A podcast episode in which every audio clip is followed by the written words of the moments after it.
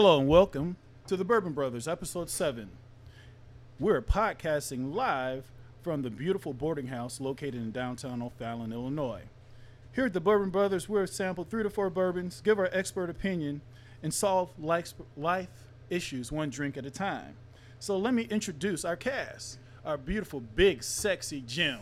What's going on, Carlos? Our product expert, Dave. How you doing, guys? Our lovely leprechaun, Bart McCrory. GFY, Carlos. All the ladies love him, Fred. Hey, what's up, Carlos? So, Dave, what are we tasting tonight? So tonight we are sampling Rare Breed from Wild Turkey, Knob Creek 12, and Maker's Mark 46. We're going to start off with Rare Breed from the Wild Turkey Distillery. It was first released back in 1991. It happens to be the longest-running barrel-proof out there, along with Booker's. It is 116 proof. Its age is undisclosed. However, it is a blend of 6-year, 8-year, and 12-year bourbons from Wild Turkey. We have a mash bill of 75% corn, 13% rye, and 12% barley. As Fred likes to always point this out, it has a bright amber color. Fred, do you agree or disagree? I agree with that, and you have brought something to my attention, and I'm enjoying it already and haven't even tasted it yet. That is good to know. It does have a manufactured retail price of around $50. It is the suggested retail price. I'm not sure if you're going to find it for that, but it is out there. So on the nose, you should get some caramel, some toffee, some orange zest. It is 116 proof, so if you take a big smell of this, you're going to get that little bit of alcohol right off the top. And then maybe tends to go to an oak. If you guys are all take a drink of that and kind of give me what you guys' thoughts are before I go in. I'll tell you what, for being 116 proof, it doesn't have any burn to it. No, it does not. It's smooth. Yeah, to be that high, it's really smooth to be that high in proof. Yeah, absolutely. It's hard for me to distinguish. I mean, the toffee, the caramel, because I'm sitting here drinking a Diet Cherry Coke. What a chaser! I believe that has red dye number 6 in caramel coloring. Yeah, right. So, hey, Bart, you're more of a critical thinker, would you say? Yeah, I'm an analytical thinker. Yeah. Analytical person. Boy. Yeah. So since you're analytical, when someone asks you a question that is based on kind of like social views or opinions, you try to get the facts behind it, right? Yeah. So let me ask you this question. Do you think our society do we have free will here? Do you believe in free will? Okay, so there is a debate in academia that goes along with this. It's free will versus determinism. Okay? Mm-hmm. And the more I look at it, I have to go with determinism over free will. Now, can you explain what determinism is? All right. So, based on the chemicals in your body, which is individual, right? And based on your environment in which you grew up and the experiences you've had in life, is going to predetermine how you decide your future events. Okay. I understand that. So, basically what you're saying is it was written before. Kind of like, how can I say, not an omen, but you're predestined to turn out a certain way. Predestined to turn out a certain way. Yeah, absolutely. So why do you think that? Why so do I you think, don't think do so? You think there's no free will? Do we know the difference between right and wrong? Absolutely. Okay, we're taught it. We're right? taught for but the most part. Let me ask you something. In any given situation, do you think you already know the answer, or do you think you choose the answer? Because I would ask you this. I would ask a question with a question real quick. If you have free will, why do you make bad decisions? Because we choose to. Well, you know what? You do have a point. There could be, a person could be chemically screwed up in the head. We all are chemically screwed in the head. To a point. I think there's levels of it. there's levels of it. Personally. There's some more than some. No, some than others. Yeah, some more than others is a quick way to say it. We all went to high school or grade school or somewhere and said, "Hey, that boy ain't right. There's something wrong with him." Right. And then all of a sudden, you just found out he has 15 bodies in his basement. Exactly. So yeah, I think to a point, but in my opinion, free will. But if you have free will, why do you make bad decisions? Why do you make any decision then? You make decisions, like I said. Here, I'll give you my basics. You're given a brain, okay? It's a chemical makeup of your mother and your father, correct? Mm-hmm. All right? You're given a brain, not your choice. You're raised in an environment, not of your choosing, okay? And then you're put to the test on things. And how are you depending on how you're taught or what you've been around, you're going to choose based on the limited knowledge that you have. Gaining somewhere where I was going to, because those choices are influenced. Your choices are influenced. Yes. Do we really have free will? Because depending on your outside sources, on how your parents influence your life to make a decision. Correct. How your peers influence your life. When you're watching TV as a kid and you see toys or you see, or you know, what's going on in society today, the Democrats versus Republicans or whatever, it seems like it's depending which side of the gate you're on, it's going to be your decision. It's not really free will sometimes. Yeah, but you're stepping over into, okay, so when we talked about this off air just a bit, and whenever you brought this up and you were talking about social influences, do you understand that there's plenty of companies that invest billions of dollars into determining based on how you're raised, what your income level was, how you did things, and then they put out products based on that that's going to sell to the masses. So when you say that we're socially influenced, I would say that they're influenced by our upbringings and our decisions in which we were designed.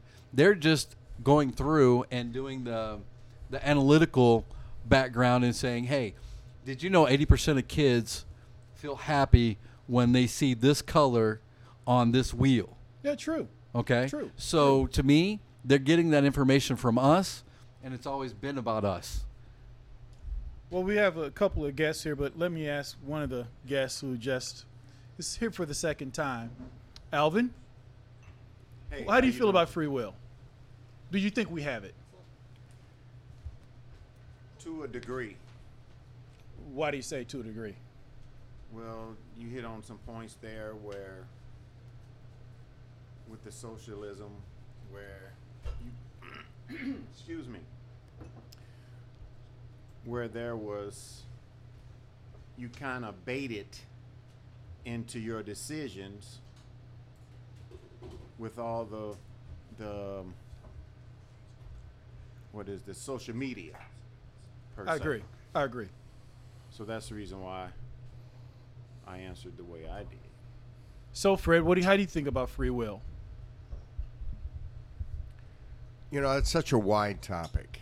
And you really didn't break it down specifically. I mean, you could start the Bible, you could start with God giving us free will, you know, and then that allows us to make our own decisions based off a lot of different variables, which you brought up.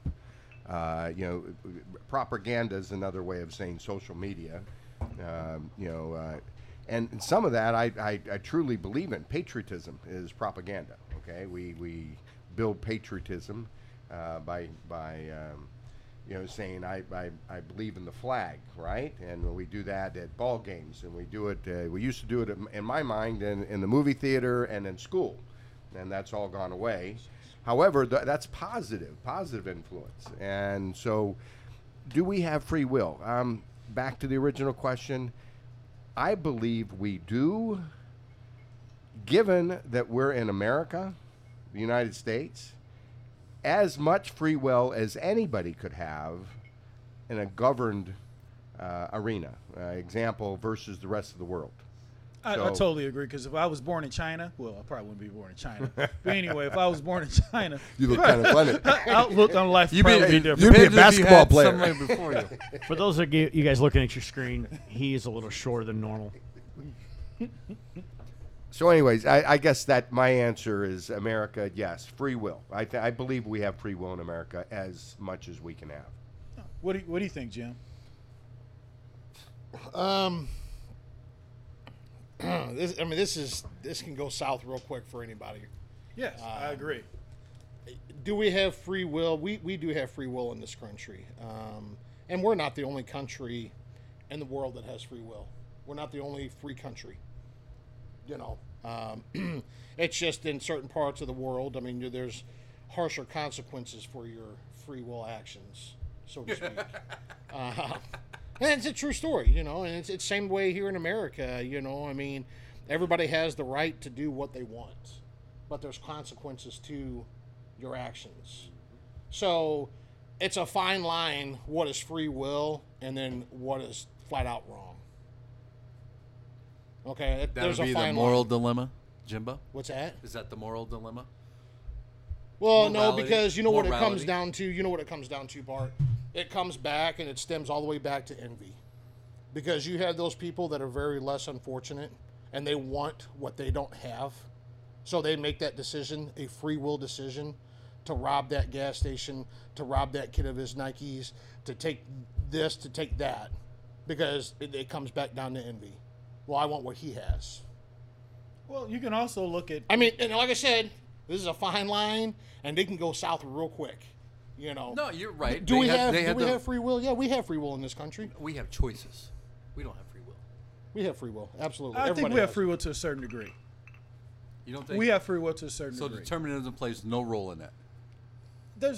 Because you said it, but you said it without saying we have free will earlier. Explain.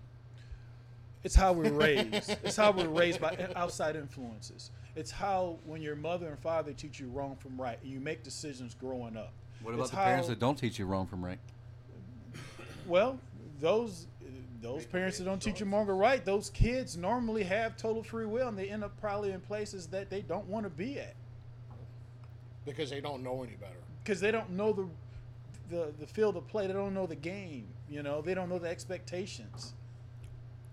You know, you've touched on this a lot of times, and as a matter of fact, I want to bring this up. Maybe we talk about it now. Maybe we make it a discussion night. But you talked about, like, what is our obligation to the community versus obligation to yourself? True. Our obligation to the community, as in what? Like organizations.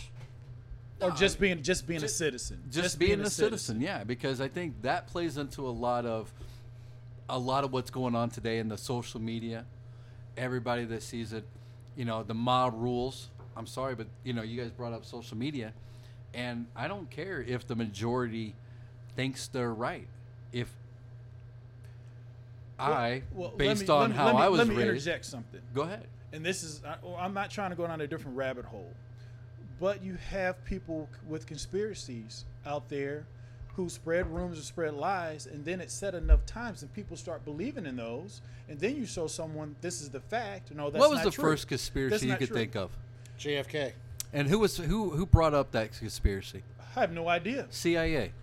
Rabbit hole. I don't know if that's for rabbit hole. No, the CIA brought that up because they were. We do have a couple other special. They were deflecting. Here. They were deflecting from what. We do, and I think we need to include them as we go around the room. So we got Tom. Tom's the main man here, you know. Yeah, and then we also have Mike. Mike snuck in. What's your thoughts, Tom, on free will? We have free will, no doubt. Even the oppressed people have free will. Go back to Eastern Germany. You could choose to go over that wall or not. Go over the wall, you're going to get shot. If not, you're going to stay oppressed. He has a point.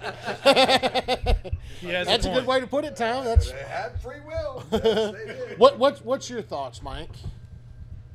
Well, I, you know, just stepped in, so I don't know where this all began. I mean, are you guys kind of talking about free will and predestination in God terms, or anywhere you in life? Because where defines free will? Because free will, in my opinion, is everyone has free will. I mean, in our society, in our world, I mean, God has a plan for every person in our life. every moment that we do. We knows where we're going to get there, but how we get there is our choice. So wait a minute, hold up. I have to question that real quick. I know. You and I have had this discussion many times. But you just said God knows exactly what our plan is and how we're going to turn out. Right. So how is that different from determinism versus free will? Please. Because only God knows your plan. Yeah. You don't even know your own plan. I mean, you're. This is a super. I mean, this topic, as far as what I'm talking about right now, in terms of how God's involved in this, is, I mean, biblical scholars for centuries have been discussing this, and everybody has a different opinion. By the way. Yeah. Oh yeah. Still, and will still discuss forever. Mm-hmm. So, all that to say, yes, I do believe we have free will. And Mike, my true question is, are outside influences heavily influence our choice of free will, meaning that our parents, social media, propaganda, politics, Christianity, do they influence the free will of our judgment? That should have been brought out originally with the question. Because see, now you've defined. That's why I poked the bear. Yeah, you poked 100%. The bear, but you've defined the question. However, before we go into that, I would like to rate this, and then we can go right back to that question. Is everybody vote on that? Good call. That's a good call. Good call. Way to go there. All right. Before we rate that, let's go through what you guys should get on the palate and the finish, so our listeners kind of know why we're here. On that palate, once again, as we talked about, it being 116 proof, you're going to get a sweet and spicy mix of that rye because it is 13% rye. But you're going to get some of that maple sugar, caramel. I'm getting some tobacco in the end, and which I've seen that in a couple different places. On that finish, and we've all talked about this, it's a smooth finish. There's no bite to it. You get some sweetness, and it's a long finish. It lasts for a while. What's your rating? I'm gonna rate this a 7. I thought about a point, but then I couldn't do that. What do you think, Tom? What's your thoughts on the Rare Breed? Definitely taste the caramel and the vanilla. A little powerful up front, but the ice ball brings it down as it sets. I'm an 8. I'm a Wild Turkey guy the whole way. 8. All right. What you got, Mike? Well, I like it. I like it a lot. It's really smooth. Mikey likes it. I do. Mikey likes it. Mikey likes it. Yeah, I would give it an 8 for sure. Smooth all the way through. He'll be on aisle 4 of the cereal boxes. Just check him out. That's right. In the box. Whoa. What was that, Mike? What'd you give it? 8? So, Fred, did you rate this yet? Or did you talk about the color? Actually, you got me. We talked about the color for a moment, but I would like to rate this. I'm enjoying it. First of all, it's got the color I like, and follows with... what is the color you like? Amber. This is amber. Yellow would be another. Bright like the sun. The rain is gone with this glass. Stick with amber. I want to tell you. In any case... So, vanilla and the brown sugar. Okay, so I got that. And very, very, very smooth. Rating-wise, I give it an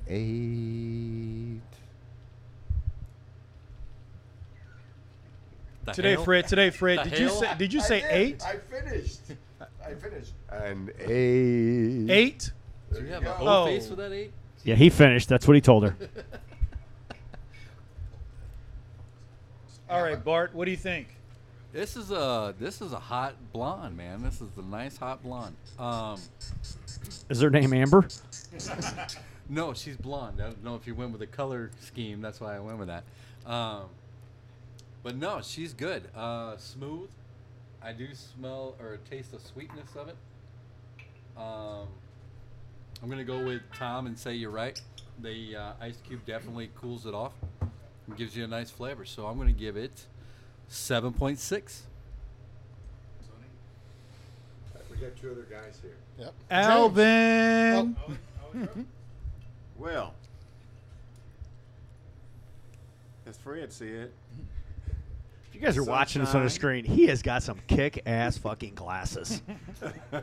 I like those. Oh, thank you. Very nice. But it's just amazing how smooth it is to be such high proof, the proof that it is. And then I get the caramel. And then going back, I don't think I want to try anything else tonight. Because this is so smooth. No bite. It's just steady. I like that. Steady. That's good. So what's your number? What's your number? Oh. I give it an 8.5.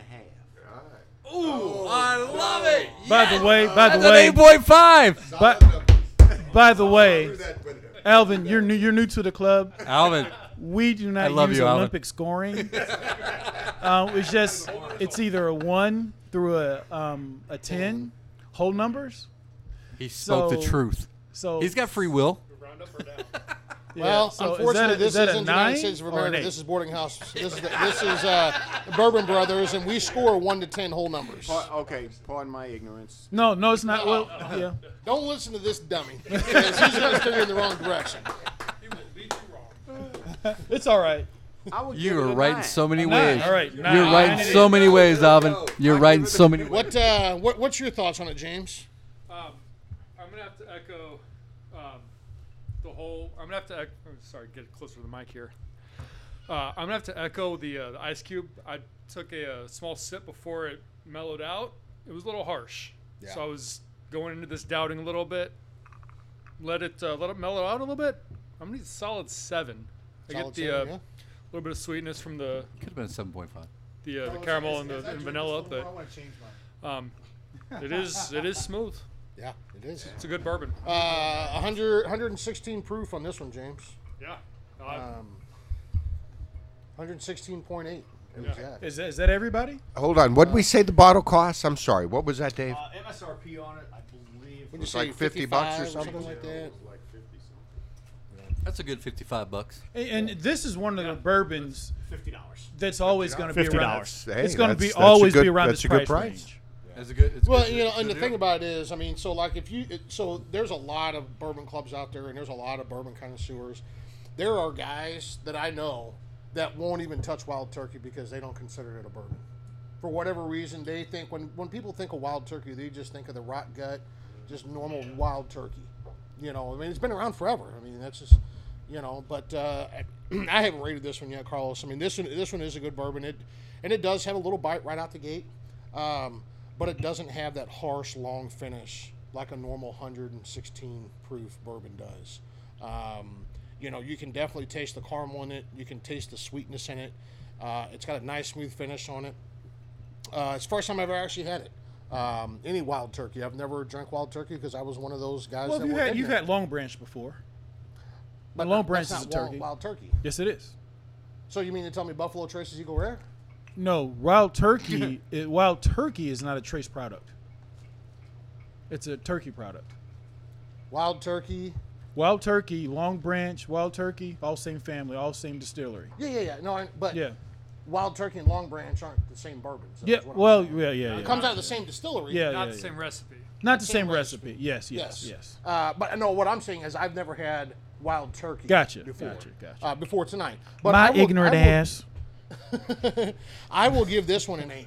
This one was actually really good. An 8? Yeah, I will give this one an 8.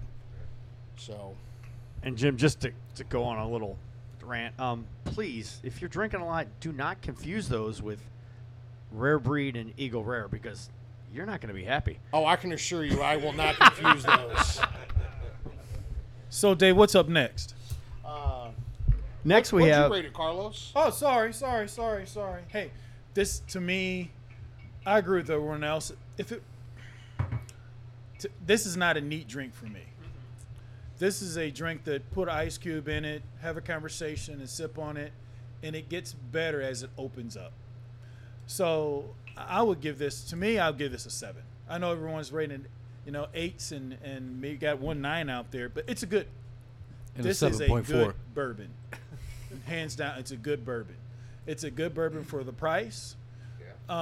It's a good bourbon for the value, for the taste. It it has everything in it that it says it has. It has a caramel, has a vanilla, has a spiciness, and it doesn't like burn all the way down to the bottom. So it's a strong 7 for me.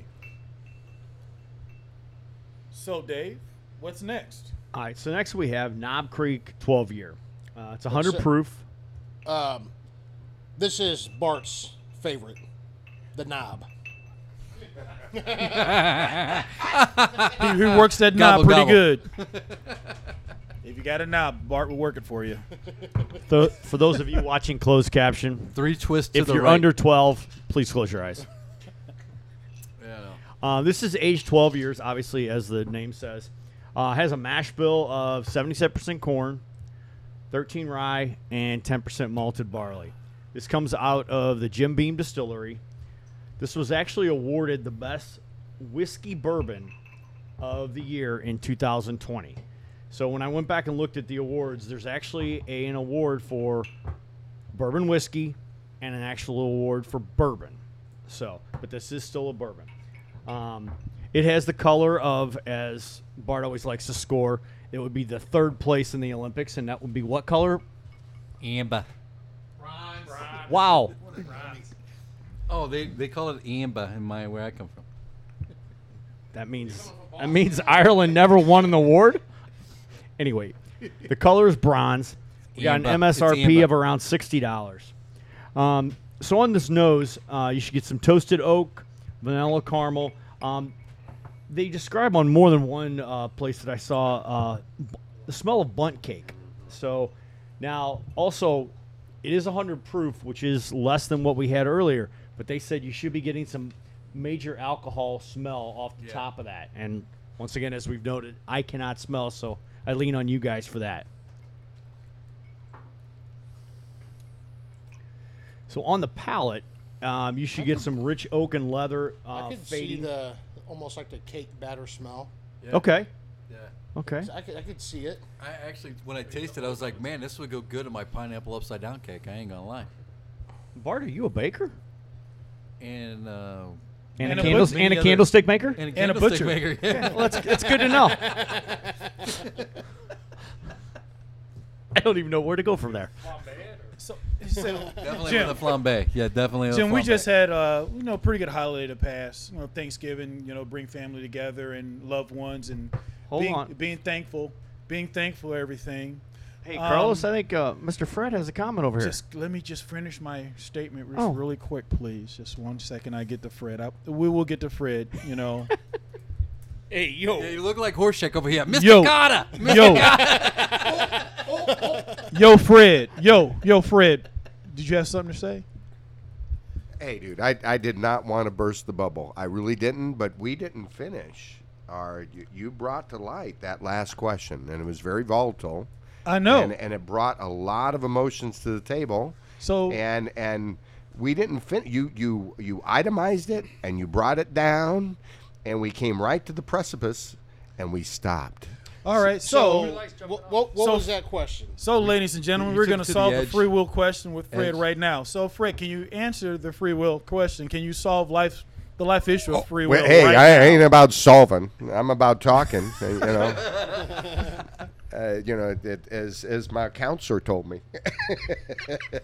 it's always good to get it out. Anyway, but you itemized it. You kind of segued, and you showed the variables that you were interested in looking at. So, if we look at society, no matter what country we're in, or no matter what state we're in, whatever the case may be, or how we're governed.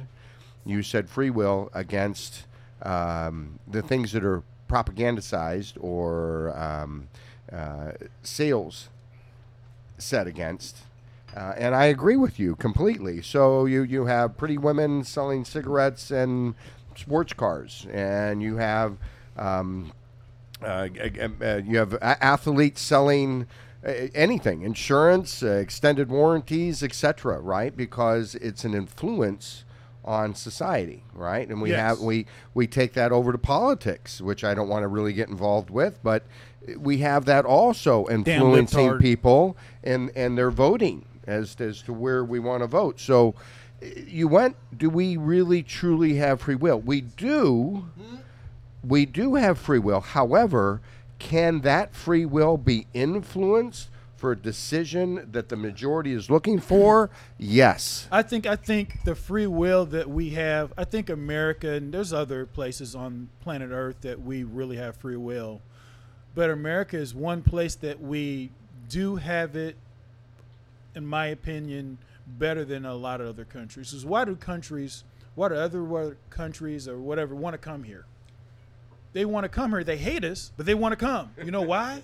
Yes. Because they really don't. They don't have decisions over there. If you don't follow a certain regime, you're either going to, like Mike said earlier, you're going to die or you get a chance to live. So what do you have to say, Bart? So much.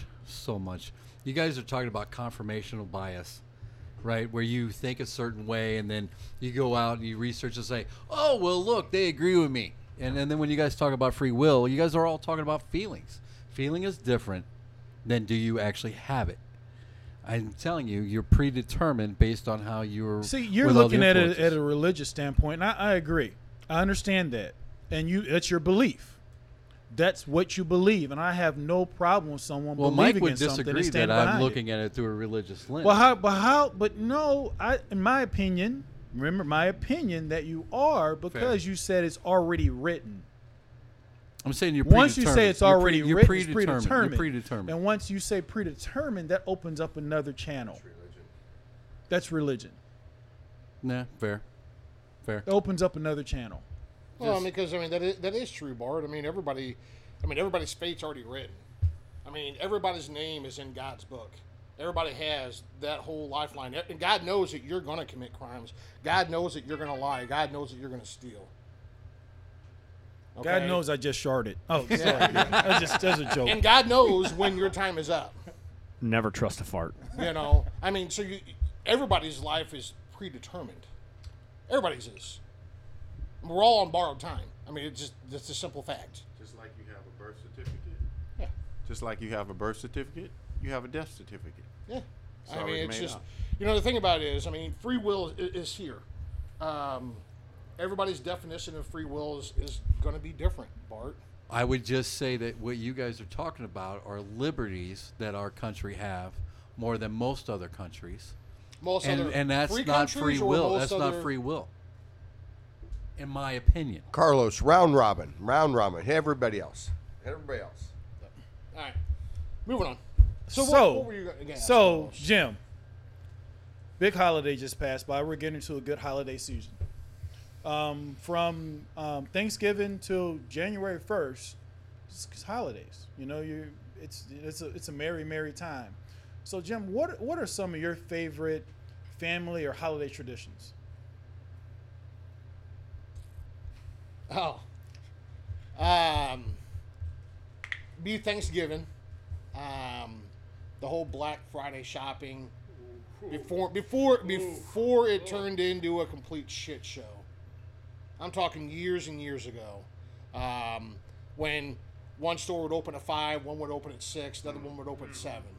So you go for the doorbusters. I was there. Hell yeah! So I would spend Thanksgiving with my mom and my sisters on my mom's side, and then Christmas was always on my dad's side. So we always celebrated Christmas with my mom. So my mom and we always had a tradition on Wednesday. She would make ham and beans with cornbread. That was Wednesday night dinner. Delicious. Oh man. And I'd give Bart's left arm to have another bowl of that right now. I'm like, is your mom still alive? No, she passed away 3 years ago. Because I'd come over for ham and beans. I freaking love the Wednesday before Thanksgiving. That was our tradition. And then we'd have turkey. And then we would map out, And where my mom lived, she lived in a small town, so they only had like Walmart and Lowe's, Home Depot. But me and my brother would get up at midnight, and we would go to Walmart. And this is when Walmart was still 24 hours. You couldn't go shopping at Walmart on Thanksgiving because they opened at midnight because they were still open. But you couldn't get any of the doorbuster deals until 5. Yep. So me and my brother would map out, okay, this is what I need you to get this, and we're going to get this. And then we'd go to Waffle House and have breakfast. Nice. After that. Nice. And then it just turned into a complete shit show. Then everybody's open on Thanksgiving. And now Black Friday really doesn't exist because you can order everything online. I mean like Walmart. Cyber Monday.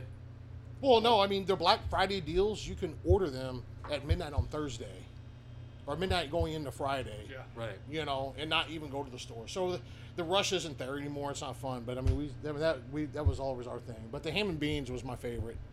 That sounds good. That really sounds good. Ham and beans and the old. No, was it the cornbread? Was it oven cornbread, Jiffy Mix cornbread, black skillet cornbread? Oh, that's good. Cast iron skillet, the Jiffy Mix. Unsweetened. Is there any other kind? Ooh, unsweetened. Oh, okay. Sweet cornbread, not with ham and beans. We're not going down this rabbit hole. No. Hey, you know what? Yeah, we will, but it'll be quick. We're just gonna say. Sweet or non-sweet? We'll go around the table. Unsweet. Obviously, Jim's unsweet. Alvin, unsweet. Sweet. Sweet. Unsweet. Sweet. Sweet. Unsweet. Wow. Depending what I'm eating. If it's. Oh, come on! No. Listen. Hey, listen. Okay, you are not Bart. I'm not Bart. If I'm eating ham and beans, it's gonna be unsweet. This ain't that complex. Yep. Okay. If I'm eating ham and beans or greens or something like that, it's gonna be unsweet. Yep. If it's Jiffy Mix, if it's just a regular meal, I can eat anything with a Jiffy cornbread. So that's the only time I'll eat cornbread is with ham and beans. Yeah, I eat it two ways. I eat with ham and beans and gumbo. My mom will make oxtail stew. Oh my god! Oh my god! Oh yes. Okay. So that was mine. We're out of the rabbit hole. Alvin, rabbit hole's gone. Let's go, Alvin. Hey, Alvin, what's your any family traditions or around the holidays? Yes, absolutely. Frying the turkey. My wife, she'll shoot it up. We'll bronze it like on Tuesday night. Then Wednesday night, shoot it up. And then Thursday morning, get out there, heat up the oil. And then drop that bad boy in that grease, sit back and sip. Like cook. I like it. While we wait, we hydrate. Yeah. Sounds good. Yeah. Hey, that's right. On a cracker, everyone needs a hydration coach. Stale cracker. Yes. So Fred? I got a question, Alan. Sorry. Go ahead. So how many incidences have you ever had frying that turkey? You ever had any So spillage? he's in his third house now. Well, well, fire company.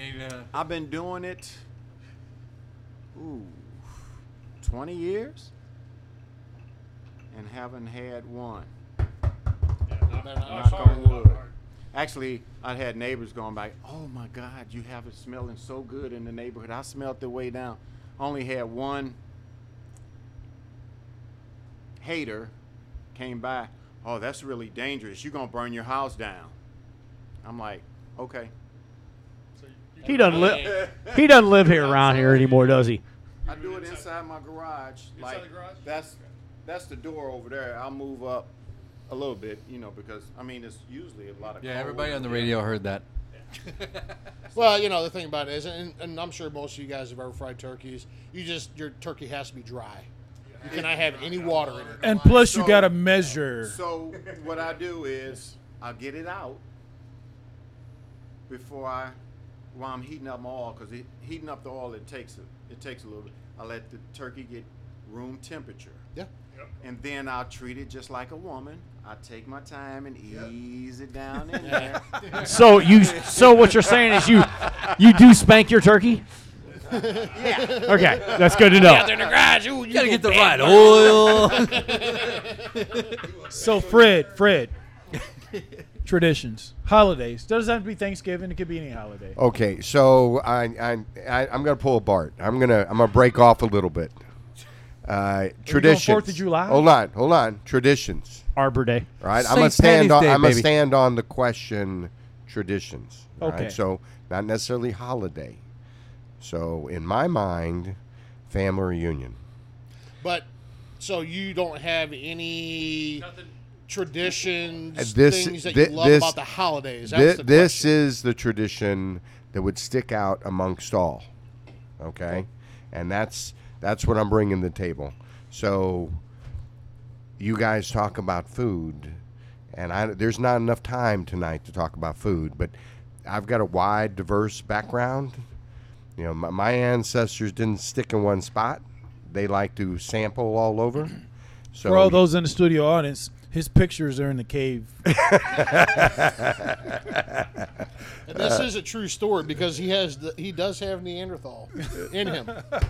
In any case, we carry a big bat. That's all I got to say. Anyway, but so food. We had my. You talk about beans and my. One aunt did green beans, ham hock with potato that was to die for, and it just to die for. And then I had one that was, I'm trying to think what it was called. I can't think of it. It was cabbage. It was like a cabbage roll and marinara sauce. That was to die for. There was some sausages that you can't get anywhere that's to die for. Anyway, everybody bring a dish. We'd all have all the different background dishes. Pierogies. You guys ever heard of pierogies? Oh, yeah. Yes. Okay, so this is homemade pierogies, mashed potatoes and cheese, or you got the hamburger and onion, browned in a buttered sauce with onion. Oh, yes. Anyway, so that's a tradition to me, and it's far since gone away. With the newer generations, but me from the age of 3 to about the age of 18, that will stay with me forever, and it's probably lost. But that is a tradition I will never forget. Nice. What about you, James? We'll be taking my collection on GoFund to maybe get Fred a food truck to make pierogies. We'd appreciate that. Please donate. There we go. Well, being a military brat, we moved around a lot, so didn't have the big family get-togethers other than every now and then. But one of the things from my mother's side, we'd always do dirty rice. Nice. At Thanksgiving. Nice. Yeah. And then black-eyed peas going into the new year. Yeah. Oh, yeah. From my dad's side, being south of the border, we'd always do tamales on Thanksgiving or Christmas Eve. And that's the one we've kept in my family is we'll do. We'll so do tamales. You and Rachel and the kids do that? We still do tamales awesome. on Christmas Eve. So yeah, that's cool. Yeah, I've tried to keep the whole beans and fried potatoes. Mm-hmm. It just turns into a pile of shit. I'm telling you, because I mean you get the recipe from your mom, your grandma, whatever. It's different. You can't repeat it. No, and the biggest thing was that she would fry those potatoes in a black cast iron skillet. Mm-hmm. And so it is not the same. Where is that cast iron skillet now? She passed away 3 years ago, so one of my sisters probably got it. That's where the magic's at. Fried potatoes in a regular Teflon skillet is just... It's different. You need that 40 years of seasoning. Yeah. I have Jen's grandma's skillet. You want fried potatoes, you let me know. I got a good cast iron skillet. Bart, any traditions with you? I have a few. Drinking on St. Patty's Day is one of them. Let's see, drinking the night before Thanksgiving is another one. Let's see, drinking on the 4th of July, that's always a good one. Hey, and drinking on the third Tuesday of the month. Hey, I drink on any day that ends in Y. I'll tell you that right. I'm not trying to sound prejudiced, but you must be Irish. No, I don't know. Maybe just a wee bit, but... No, it's on, I think, St. Patty's Day. I always make a good shepherd's pie, with the lamb, right? Thanksgiving, I always did a smoked turkey. I get out 2 o'clock in the morning, smoke that damn thing. Low heat, low and slow. So it'd be great if you pull it off about 1 o'clock in the afternoon. Sounds good. But you know what? I had a tradition with my kids for Christmas. And all you little kids are listening right now. You shouldn't be listening to a drunk's talk anyway. But my kids finally, when my kids figured out most of the time when Santa Claus, when it was a tradition and not actually Santa Claus, they got to be around 12, and then they got to be older. And the reason why is all the presents we wrapped them, they never seen them, right? We hid them, they never were all that. And we always signed them with Santa Claus, and I always used my left hand, so they couldn't match it up to my handwriting. And yeah, so they wouldn't that be the same as your right hand when you're drinking? Yeah, maybe. Just ask. You're not wrong. But no, it's whoa. You said I'm not wrong? It's the first in your life. Enjoy it. So cheers. No, and we did it, and we wrapped the presents on Christmas Eve. So the presents were never underneath the tree. None of that. And we make sure that they were, you know, knocked out, run them real hard on Christmas Eve, enjoy. And then we'd stay up between midnight and 4 o'clock in the morning wrapping presents for God. I mean, next day you're wiped. You know, oh, yeah. You know, you're wiped out, but you made sure that they weren't even around. And I was able to carry on Santa Claus for the longest time because of that. And then Polar Express helped extend that, right? I was like, you hear the bell, right? Other kids can't hear the bell. You know, the parents are making up for it. That's why they put their names on them. You know, they for the longest time. Now, they don't trust me on anything else anymore as they gotten older. But they figured it out. But, yeah, I enjoyed that tradition as long as it lasted. Awesome. Awesome. You out there, Michael? Oh, Mike? Yeah, I mean, like everybody. I mean, we had tons and tons of Christmas. I guess I want to preface that by saying after Santa Claus, because my brother and I used to pressure my parents all the time after we didn't believe in Santa. Oh, we got to open our presents on Christmas Eve. So when we got to where in our mid-teens, so my dad was never a shopper, but he would always go out on Christmas Eve in the morning and buy my brother and I one thing. It was usually always our favorite present. My mom did the rest of the shopping. And he would literally buy it on Christmas Eve and not even wrap it, just give it to us in a bag that it came in. So, yeah, that's my dad. But hey, that's your dad. That's right, yeah. That's a simple. I remember it, yes. I remember it. That Tiffany's bag was awesome. Then we would go to a Christmas Eve service every Christmas Eve and come home. We would come in, do our stockings first. Stockings were always first. And then we'd take a break and we would eat. And the meal we ate is crazy. We had toasted ravioli. That was our Christmas Eve meal every year. There's a Italian market called Mama Toscano's down on the hill.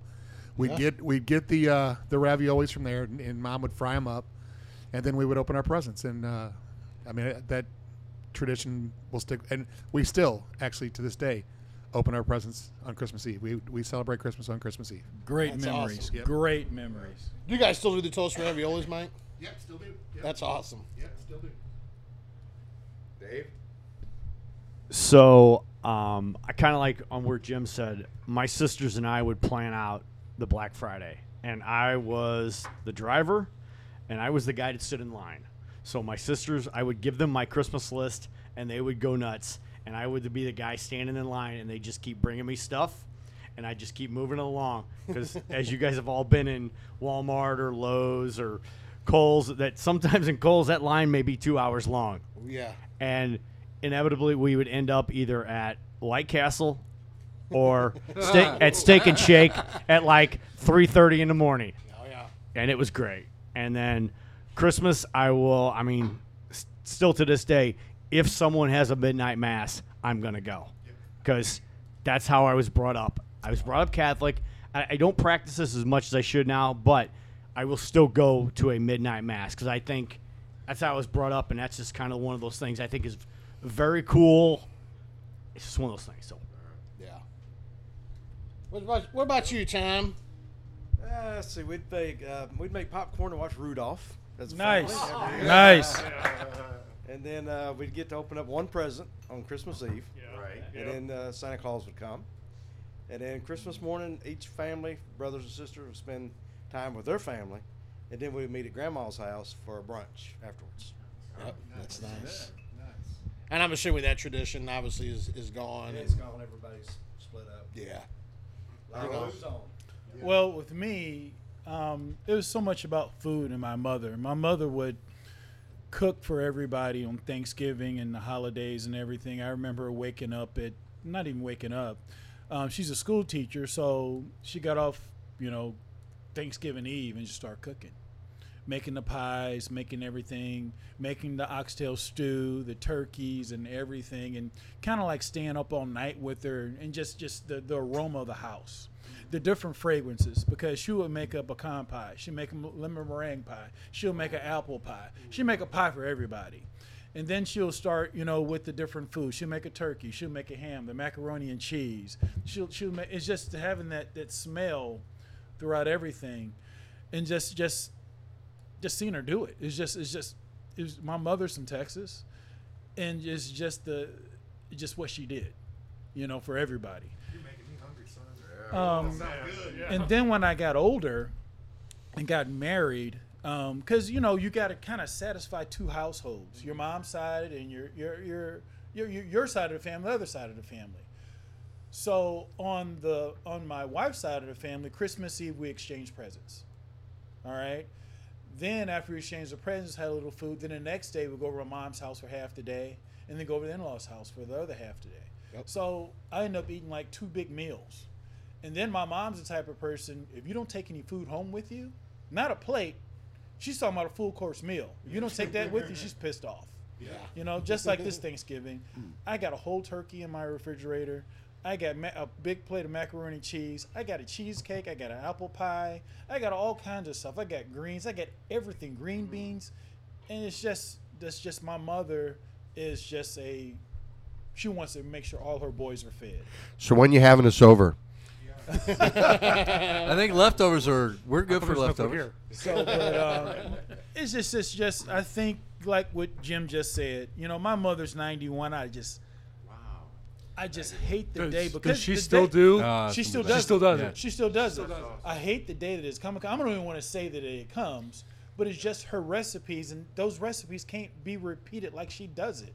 Right. No, nothing's written down. Nothing's written down. Yeah. She'll write it down for you, but she'll tell you, I put this in this. That's about it. But she don't measure anything. She doesn't measure. Never. There's no measurements. Yeah. No, she doesn't measure anything. And the crazy thing is she doesn't measure anything, but it probably tastes the same every single time. It does. Every single time. And that's the crazy thing, I mean, it's just, obviously, you guys know my brother passed away this year. Yeah. So, in our tradition, we'll never carry on. I mean, once my mom passed away, because she lived out in Missouri, and, so we stopped going down there. So then, that doesn't carry on. I don't Black Friday shop anymore because it's just not the same, right. But you know what the thing about it is, I can remember, oh my God, I would get so excited about going down to my mom's. Yeah. Leave on Wednesday, and I would be so excited.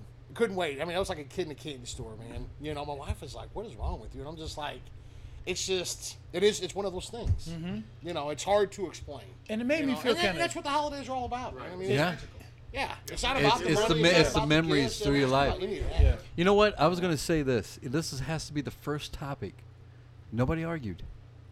Nobody had a difference of opinion. Yeah. Bart, shut up. It's still early. No, I was like, hey, it's still early, Bart. Yeah. But you know what? Done. This past, because my son's in Arizona now, my oldest son, and find him a place for Thanksgiving because my brother's down there and there's other people down there. So he went over my nephew's wife's house for Thanksgiving. And hopefully she doesn't hear this. But anyway, he said, the food was just okay. It's nothing like going to Nana's or Grandmama's. Yeah. Right. Yeah. Exactly. So it's different. Not the same. And there's an old saying, too. I mean, once the grandparents go, I mean, they're the ones. They're the glue that really holds the family. Absolutely, yes. The matriarch of the family. Yes. Yeah. I mean, they're the ones that they have in their house. And the respect they had in their house. It didn't matter if there was 40 people there or 10 people there. Yeah. I mean, it's in my house, and we're doing this, and and it's weird how once the grandparents are gone, it just kind of the family's. Who's next? It's not necessarily next, but it just because like with my family on my dad's side, I mean, it kind of bounces back and forth. Mm-hmm. Who's having Christmas or, when I was a kid, it was a grandma's. Yeah, there wasn't no debate. Right. No, it's at my house. Yep. It's just kind of weird how that happens. Yeah. And I'm sure all you guys have this same story. Is like I moved out of college. I'm up in Peoria, and I wanted to make biscuits and gravy. So I called Mom. Mom, how do you make your biscuits and gravy? A little bit of this, a little bit of that, just like Alvin said. I'm like, well, how much? Until it tastes right. The conversation was with, your feelings? Thanks, Mom. I'm like, I hung up the phone going, what the fuck? Yeah, and it's kind of a good feeling because when I get buddies that come over to my mom's house, because one of my work partners is Chris Foch. He's from Alabama. And then my brother was in town from Arizona, and my mother's cooking a big breakfast. And he's a big biscuits and gravy fan. Oh, hell yeah. Huge. Nothing like it. So he came over and said, man, that's the best biscuits and gravy I ever had in my life. Man, can I get that recipe? I was like, go ask her. And she's like, I'll put this in and that. And he's kind of lost. He's like, that's the same stuff that my mom puts in there, but it tastes different. I think it's just the care and the love that goes behind it and the atmosphere. Well, you know, they're probably using, grandma used bacon grease or Crisco. Lard. Yep. Or lard. And I would always remember that tub of Crisco up underneath the kitchen sink. Hell yeah. Oh, boy. Oh, man. Yeah. So, or the bacon dripping. We all had it. Everyone had the tub of bacon grease and Crisco. Out of a coffee can. Yeah. Hey, all right, let's rate this shit because I'm dry. Are you really? Yeah, no, I'm empty. I'm waiting for the next. You're dry or moist. Don't sugarcoat it, Bart. Don't sugarcoat it. Just Carlos, you would know if I was moist or not. Just a little bit before we rate this for our listeners. So on the palate, we got the rich oak with a little sweetness on the end, maybe a little marshmallow and vanilla. And that finish, it is only 100 proof, but it is a drier, spicier finish, a little black pepper. To me, it wasn't as long as everybody was talking about when I researched it. I don't know about you guys, but it was more of a sharp finish for me. It didn't linger long. I wasn't a fan of it. It's not a bad bourbon, but it was a little spicy, and that spice stayed in my drink a lot. Even with the ice in there, that spice just stayed there. Yeah, the spice never left. Definitely had the black pepper. You know, I wouldn't say black pepper, but it is definitely a little spicy. I'm gonna rate this one. I'm gonna give this one a 6, Carlos. Big 6. Alvin? Hey, Alvin. Wait, by the way, you have a nickname? Oh, you want to tell anybody your nickname? Alvin and the Chipmunks. Okay. That's a pretty original bar. I'm sure he's Can you please put those glasses on when you do that? Now I want to hear it. Now he's Simon. Okay. All right, so if you guys are watching this on the West Coast, it's on a little bit of delay, but it's freaking awesome. Oh, so how'd you rate this? Well, it was, it's okay. You can give it a bad rating. We have several we've given bad ratings. Don't worry. Several we've poured out after one taste. Oh, high end, very high end. You got free will. Go ahead. Oh, that's right. Ding, ding, ding, ding, the propaganda. I'll rate it a 5. It was a little bite and spicy, very spicy to me. So, Alvin, just really quick, are you a typical spice guy or? Oh, I love spice. Okay, but just it wasn't the right spice for you. Spice. Yes, wasn't the right one. Okay, no, that's cool. There's a slight off on the balance, right? On the balance. Yes. Yeah. Yes. Yeah. So James. Bert. He's in my pants. If you want to talk. So James, how do you rate this? You'll be here later. See, I think the spice was good. I like the spice. And I thought it was not as long as they said, but I'd give it like a medium finish. Right. It didn't like end.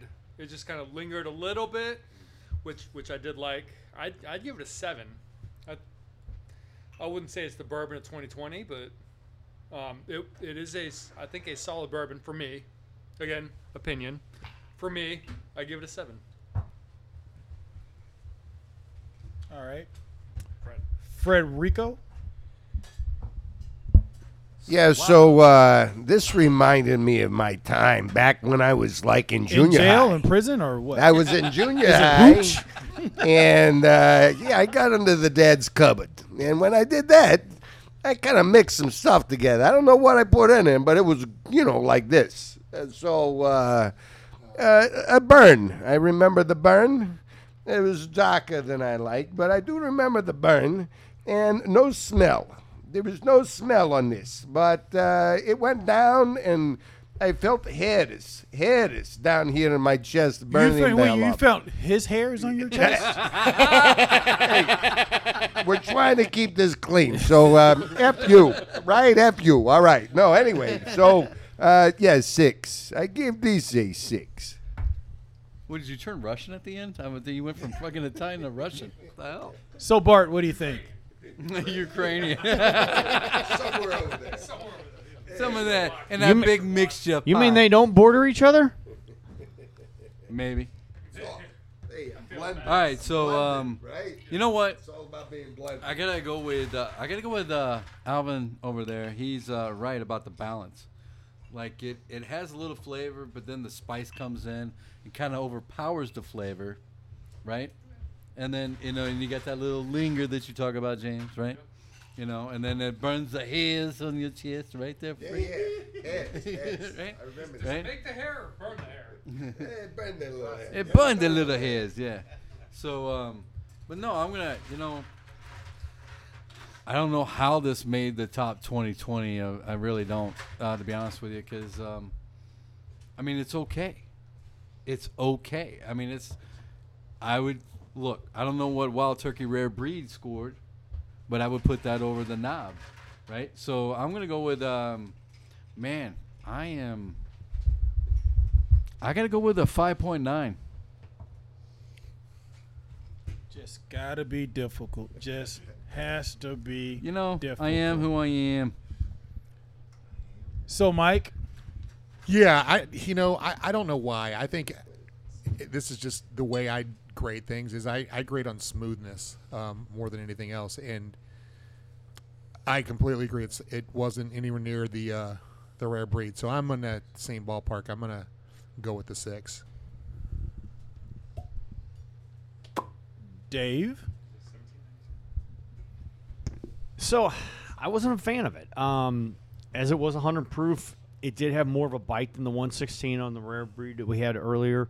It did settle down a little bit after the ice, but it still didn't, I don't know. It wasn't something I would buy, and it's not something I'd order off the shelf. If I'm at a friend's house and he's got it, I will take it. I'm not going to be disrespectful. I'm going to give it a 5. It didn't take me to pick one. Tom. I don't know what was going on with it. The water didn't change it. A 4. It was just awful. I don't know what the light thought it was okay. Yeah. Yeah. It's okay, James. I mean, you're the only one south of the border. It is your opinion, okay? Oh, with the propaganda now, you want to go with the confirmation bias. Okay, I got you. Yeah, to me, this is not a special bourbon. This is not one of those things that I see. So, oh my God, I'm going to buy that. It's okay. That's all I can say. It's just okay. Is it a terrible bourbon? No. Is it a great bourbon? No, it's not. I agree with you, Dave. If I'm over a friend's house and we're drinking it, I'm not going to turn my nose up to it. No. I may not turn my nose up to gasoline either, but jet fuel, a little propane. Not saying it's that bad. I'm not gonna. As long as it's aged 6 years, we're okay. I'm not gonna pour it out. I will drink it, but it's not a fan favorite, and I give it a 6. Yeah, that everybody. That's everybody. Do we want to take a fire for safety here real quick? Let's do that. Yeah. Okay. Yeah, we can show you fruit. So Bart, got a question for you since you're the critical thinker of the crew. Yeah. Do you think as a culture right now in society, do you think we're getting soft on our kids, on people, or whatever how you view it? You know, there's a philosophy out there, right? That hard times create great men, and easy times create soft men. And it's a cycle. And if you go through history, I would say that was the truth. That was the fall of Rome. It'll be the fall of us. It'll be the fall of anything. So how's that doing with being soft? Because when you're... Did you know that most of the inventions, most everything comes out of hard times? Out of necessity, I agree. Out of necessity. So we get lax, we get complacent, and we don't. And we've had a great run here in America. We've had a great run of prosperity. Let me ask you a different question. All right. So I can guide you a little different. All right, guide me. So you got two good boys, two great boys. Thank you. They played football. I also have a beautiful little girl. They did well in sports. Yeah. Do you think it's right for everyone to get a prize who participates? Hell no. You know that. You know that about me. Why? Because it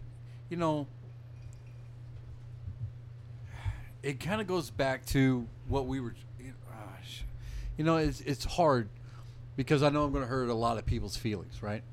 I'm about to. Because you know what? It's free will. Yeah. All right, fair enough. Predestined. Mm-hmm. And it's predestined. I was going to say it anyway. It's written in the stone. Truth hurts. Yeah, truth does hurt sometimes. Second place is the first loser. Yeah, hell yeah. Ricky Bobby never said it better. And here's the thing, because what does it mean to get a trophy when you just participated? I mean, I'm glad they participated, right? But you should strive. Listen, I know a lot of people are going to confuse. There's just some people that have talent, God-given talent. Yes. In their sports. There's nothing you can do about it, right? Mm-hmm. But how many times do we look up to and respect more the underdog that wins just by pure determination? And I'll go back to the 1980s. Rudy Ruettiger. Hold on. You got Rudy Ruettiger. I watched that movie yesterday. Who doesn't cry at that freaking movie, right?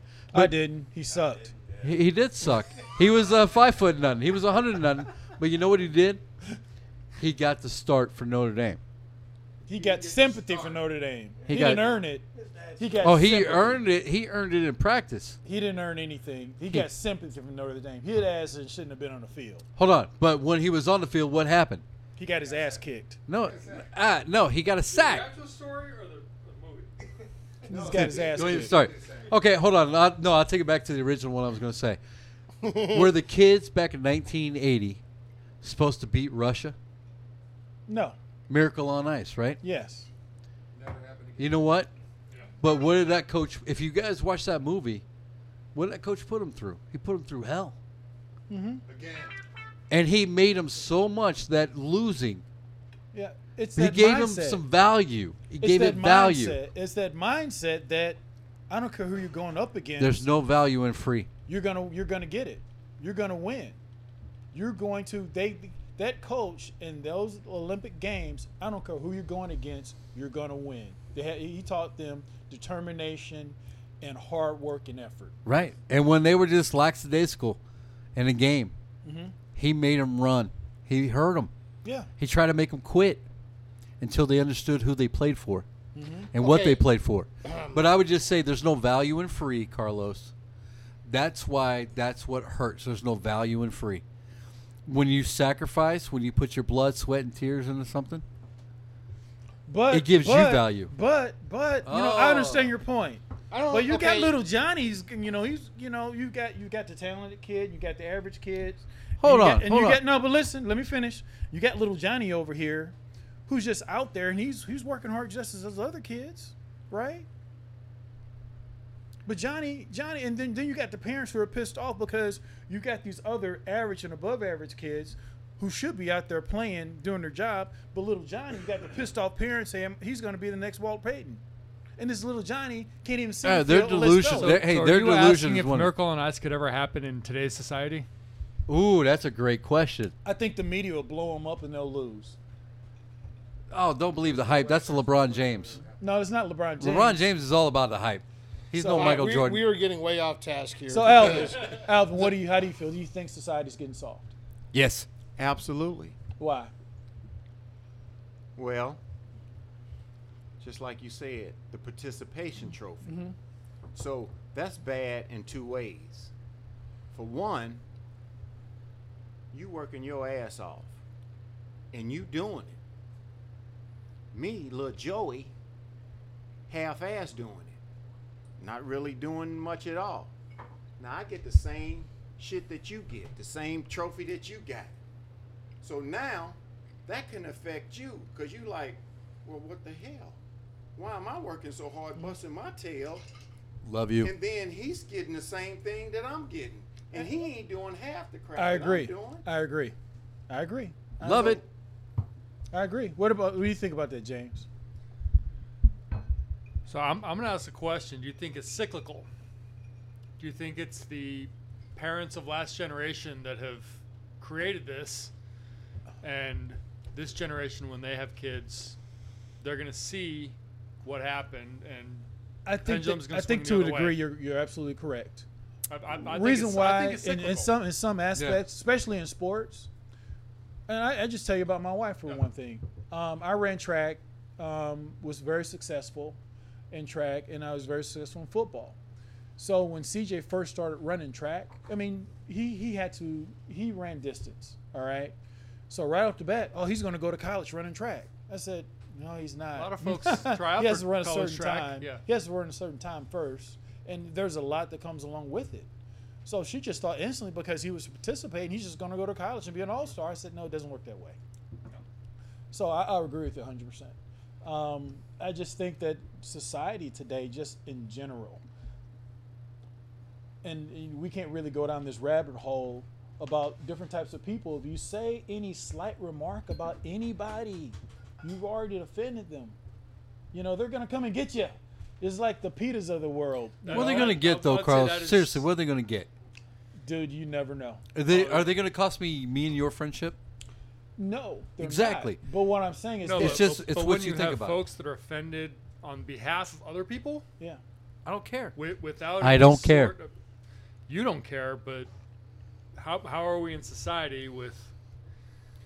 There's any number of examples of people getting offended on behalf of other people and ruining careers. You know what? No, we talk about that. Right. I get that, but here's the thing. I'm going to go back 20 years on – well, you can't go back 20 years quite yet, but I'm going to go back 10 years on Twitter on stuff you said as a high schooler. Twitter's not real. And I'm going to hold you responsible for stuff you said on Twitter as a 12-year-old. And you're 22 now? Yeah, they do it.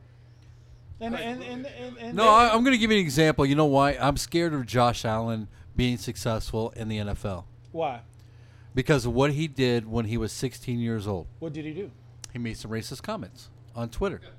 Yeah. Exactly to my point. Now he's an adult. But you know what? It cost him. It cost him because he was drafted less, right? The kid is a great talent, and you know what? You know what? You're going to get into the whole point that I have about people. We're all about destroying people in this country or anywhere. But we're not about rehabilitation, about growing and being a better person. He may not be you may not have to rehabilitate him, because until you walk through that person's shoes and know why he said it and what he did and what context he said it in, because people take things out of proportion and just blow it up real big. All day. Every day. So what he said when he was 16, we don't know what he was dealing with or doing. He could have been singing a rap song. I have no idea what he did. All right, but back to the original question of our society being soft, I kind of look at it a couple ways. And my kids, if they ever listen to this, they know this is true. I am a stickler for being on time. I grew up, if you're not 10 minutes early, you're late. So I've tried to instill this in my kids. When you show up to work, anything, that's what. And I think society now is just kind of like, okay, you know, I have a job, a second job, where they really don't pay attention to the time clock, and it's no big deal as long as you show up. So everything that I'm instilling at home with them, now they go to a job, and it's not really enforced. I don't agree with that, but I can't do anything about it. I can only do what I can do for my house. And my kids think I'm overbearing because I'm that way, and they're like, "Dad, it's not that way. That's the way it was when you were old. When you know, you're just old." Well, yeah, I am old, but I can all kick your asses. Yeah, bring it on. Hold on a second. If the employer's not holding them to the same standards you are you? I mean, are you? I mean, I know what you're trying to instill, but. Just like when we were growing up, it's not the same world. I the world agree. Changes. I agree and disagree at the same time. Is this the initial employer learning job skills, or is this the employer they're going to have a career with? Because you're looking at just job skills. See, that to me that is bad on the employer. Yep. Correct. Yes, sir. Correct. Yes. Yes. My job. You're instilling those jobs. It's not the kids. It's them. But back to you, what you originally said. Yes, I think as a society, I think our kids are being treated soft. Yeah. And that just, I don't want to go any rabbit holes, but I just think they're soft. I agree. Go ahead, Alvin. And to that point, and it started. I have a 29-year-old. We were playing t-ball. So this guy, he was, I guess, coaching the other team. So, and I was coaching my team where I would call on the first base side. So the kid hit the ball off the tee. The second base, hit it to second base. This kid got it, threw it to first. Bam, bam, he touched it. Said, ow. This parent said, oh, come on, you can let that go. No, I can't. Oh, why? He's real little. I said, so what does that say about this kid? Was that the mom or the dad? It was the dad. Oh. Oh, God. The dad needs to get his ass kicked. No, that's not a dad. He needs a good ass kicking. That's not a dad. Mike's available for ass kicking, bar mitzvahs, and bachelorette parties if you're available. So, hey. Play the best man.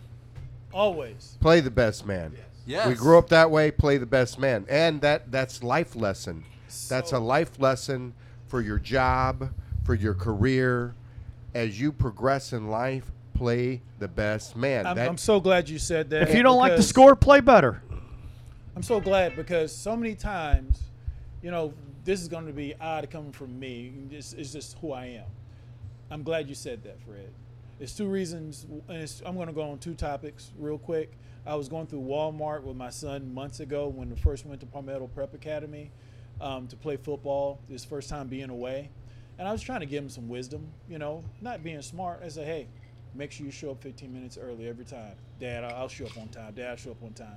So the first meeting that we have, the coach says, when we have like film sessions and different meetings, we locked it. If practice is at 5, we lock the door at 5 o'clock. 505.500.1, we're locking the door. That means that you weren't here. You're in too many of those. We send your ass home, right in front of parent meeting. Everything, be on time. That is teaching these kids to always be on time early.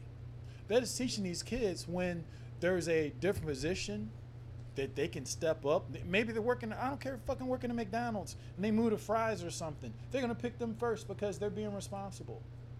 It's teaching them life lessons. And then on to your point on playing the best kid. As a coach, always taught these kids competition is always good.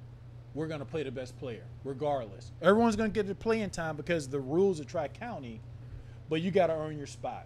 And your spot is earned every week in practice. I don't care if you're the best kid. You could be the best 7-year-old kid in the nation. If you don't come to practice, if you don't show up, and if you don't play, if you don't participate in practice, you're going to be an 8-player player.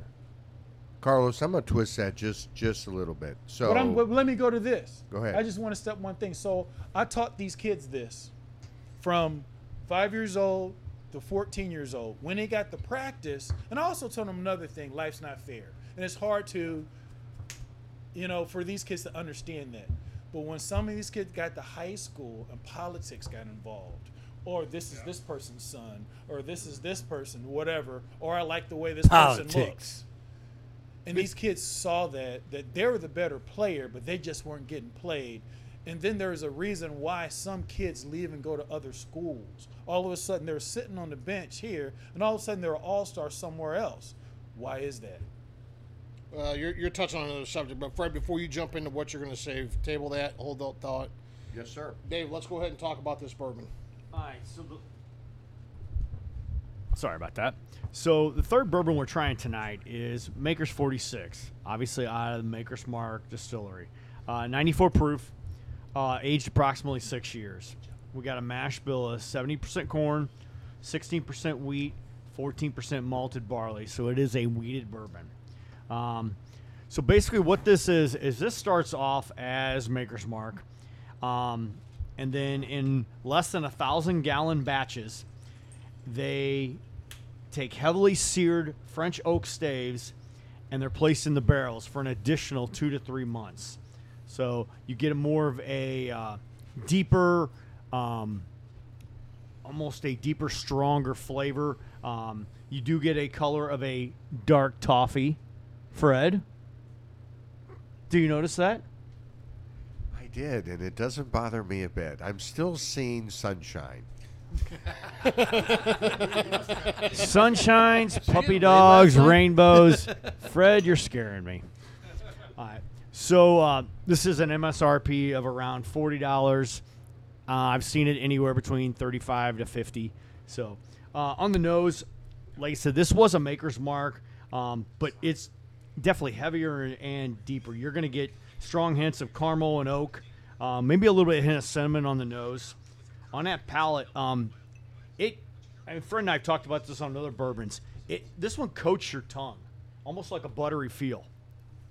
With that oak and caramel in the background, and you should get a long finish on this, almost like a buttery rum.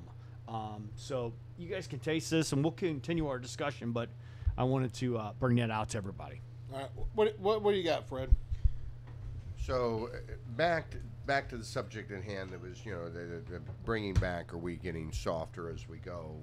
I'm in agreement with that, and I'm going to do a little side note. So we talked about sports, we talked about play the best man for the job, etc., and we talked about how that carries into life. So real life experience, we've all probably had this. I mean, we're all of age in this arena, some of us older than others, and I will not speak of that. But anyway. You're old. My son ran into bullying, right? This happens. We all know this happens. And it was brought to my attention, and I gave him the answer that my dad gave me. And believe it or not, the answer that my dad gave me worked. And what that was is if you and this kid, because there's multifacets now in school. My kid was in 9th grade, and we have a senior and 9th grade English. Now, why that happens, I don't know, but that happens. Because that senior's slow. All right. He might be slow, Carlos, nice. But he's chemically imbalanced. But he's very big, right? He's had 3 more years of growth. He should be big. All right. So at this point, my son's talking about getting yanked around, and I told him, look, here's the deal. When he goes to approach you and he's going to do that shit to you, you punch him as hard as you can in his nose, as hard as you can. And I said, and what'll happen, son? I'm not gonna lie to you. He's gonna go after you. And I said, and what'll happen is he'll probably. And I said, I'd run like hell if he's that big. Run like hell, and he's gonna catch up to you, and he's probably gonna get 2 punches on you, and they're gonna break it all up.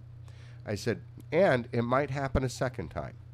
If it happens a second time, you do the same goddamn thing. Punch him as hard as you can, right in his face. I said, and what's gonna happen, son, is he will not mess with you again. He will not mess with you again because he doesn't want to get punched in his face. What he wants to do is he wants to bully and he wants to have people kowtow to him. I said, so this is my advice and this is what I would do. And I promise you, even when he gets you, he will not hurt you because it's in school and they will all break it up.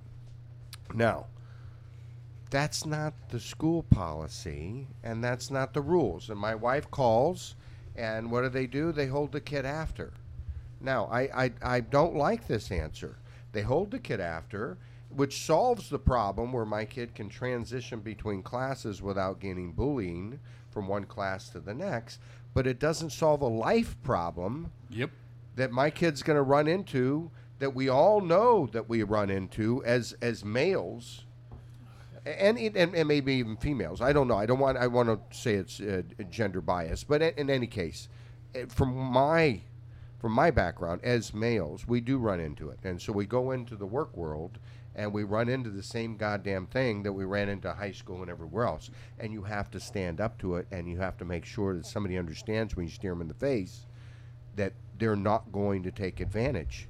And that's a life lesson. And that life lesson, you said soft, that life lesson is gone today in school. And I'm sorry, but I disagree with that. There's something, you know, I hate to say this, and it sounds so weird, but it's something about old-fashioned bullying that's kind of you miss. Because it teaches those kids, those smaller or whatever kids, that you got to stand up to whatever it's in front of you. Because that bully, if you don't stand up to them, because sometimes that bully will cowardly go away. So let's talk about this real quick. I'm going to ask this question. Everybody say yes or no. Do you believe you should stand up to bullies? Yes. But that's not the question at hand. That's not the question at hand. We're talking about being soft. But being soft, see, that taking that bully out of society now, I guess it's more of a, not actuality, but a, I'm trying to find the right words. It's the idea. Well, the problem is with bullies, I mean, you can almost say anything to anybody now, and you're a bully. Yeah. Yeah. But, you know, here's the problem. Is that the weakness of the society right now, then? Yes, it is. Not being able to handle.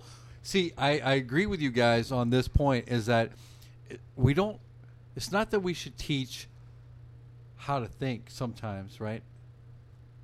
We should teach how to react to other people's bullshit. But remember, when we all grew up, there was only one type of bully. That was the kid at school, face-to-face, that took your lunch money or gave you a wedgie or put your head in a locker, whatever. Now, there is... I don't know how many platforms of social media you want to go to. Cyberbullying. Cyberbullying is a whole other discussion. Yeah, because you know, and I'll just pick you out, Jim. If somebody's picking on you at school, and say he's bigger than you, and at some point, either your dad or your brother, somebody's going to talk to you. You're going to get the nerve. You're going to walk up to this bully, and you're going to either pop him into balls or pop him into mouth. And you know what? It's only going to take one time because he's not really a bully, he just thinks he is, and you're going to hit him, and he's going to go, oh, shit. The problem is the schools nowadays will expel everybody. Right, but there's am I right, Jim? Well, there's no delineation. You are right, but in my case, I was a chubby little redheaded kid, so I got picked on all the time. So I was the poster child of a fucking bullying. So what changed? Single mom, 5 kids. I didn't have a dad growing up, you know. What changed for me is that between my sophomore year and my junior year, I hit the weight room all summer long. Grew 3 inches over the summer and hit the weight room really hard. And I played football. I was an athlete. And then I had to prove myself, you know. And the kid that would bully me all the time in football, light him up a couple times. That all kind of went away, you know. But I did it the right way. Yeah, I did it the right way. You know, but I'm going to let Mike and Tom before I go into my stance on this whole country soft, because there's two sides to this story, you know, but I'm going to let these guys talk first. So I want to just add one little caveat to this. How much is the pussification of America political? It's I think 120%. I think 90% of it is. Yeah. Or more. Or more. Absolutely. And it's sorry to interject. No, go ahead. I'll shut up. No, that's the question. I wanted your opinion. Yeah, you're right, because it's to the point that if you don't agree with the side, then you're bullying. Yeah, exactly. Instead of listening to understand where their point is coming from. Exactly. So, and I mean, another thing. Okay, so I'm gonna, because I'm a sports guy, look at that. Look at almost every single sport. They've changed so much. Hockey, you can't even freaking touch anybody anymore. It's a penalty. Football. If you lay a pinky on a quarterback, you're getting 15 yards. You know, that goes down to the bottom dollar. I understand that. Yes, I understand that. But that's still the pussification of America. It's at the highest sports levels. Sports. You're looking at the economic impact of hurting a quarterback, right? Versus letting them play. Agreed. But here's the problem with that. Here's the problem with that. When you get referees, don't have a standard on what is a illegal hit than a hit that can hurt a quarterback. I've seen when that rule first came out, Kush, or Tom Brady cries. Yeah, Kush, really a good linebacker. He babied a quarterback to the ground and got a flag. He did everything. He did everything properly. He laid him down on the ground. And then the other day, I did like David Carr. I did like him until what I saw the other day, when he faked that he was hurting to get a penalty. When I saw other quarterbacks back and they just get laid the fuck out. David Carr, he got whiffed. He did a LeBron James. He got whiffed. But it's the game now. It's the game now. What's your take, Thomas? No, what's your take on that, Tom? And then we'll get to you, Alvin. Mine's not sports related. Getting back to society. For whatever reason, I don't know, they're taking masculinity and they're putting it in a closet. Yep. Yep. Look at the commercials. Look at the movies. Look at the TV shows. What used to be manly men kicking ass is now women kicking ass. Women can kick ass. It's just not reality. It's just not reality. But for some reason, you know what? Hold on. Let him finish. For some reason, they're just trying to flip it. That the women are the hunters and gatherers, and we're the baby raisers. No, it's different. You're right. I was watching a movie. The women are the damn baby raisers. Yeah, I was watching a movie, Birds of Prey, the other day, and I'm trying to psychologically in my mind, because she's about yay tall and only yay big. She's kicking all kinds of ass. I'm like, okay, she's using kind of all kinds of holes so she can kick these big dudes' asses. But in reality, that motherfucker would just kill her. Yeah. And going back to my line of work, we had a female officer. The guy took her gun, put it to her head, and says, "If you's a guy, I'd fucking kill you." And then he left. No, it makes sense. No, I get it. Yeah. I will tell you right now, yes. Physically, women are not equal to men. Period. In the story, you want to hate me for that? Hate me. Yeah, you're right. That is true. You're 100% right. Okay, that's just the way it is.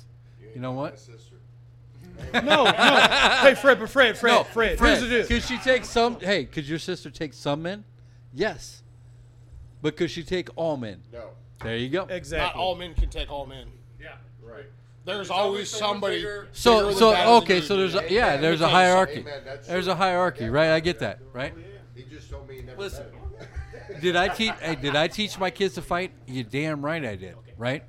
Now I've got two stories for my kids, right? Like my oldest, who was in high school, I said, "You don't start a fight in school, but you finish that fight in school." And matter of fact, when he got arrested, okay, but I went down and I said, "Hey, I want to see the video." Sure enough. This kid had a beef with my kid. He's walking out. He's talking to smack. He grabbed my son, put him up against the wall. My son fought back. Do you know what the law said? At this point, when he fought back, this is where he became from the victim to the aggressor.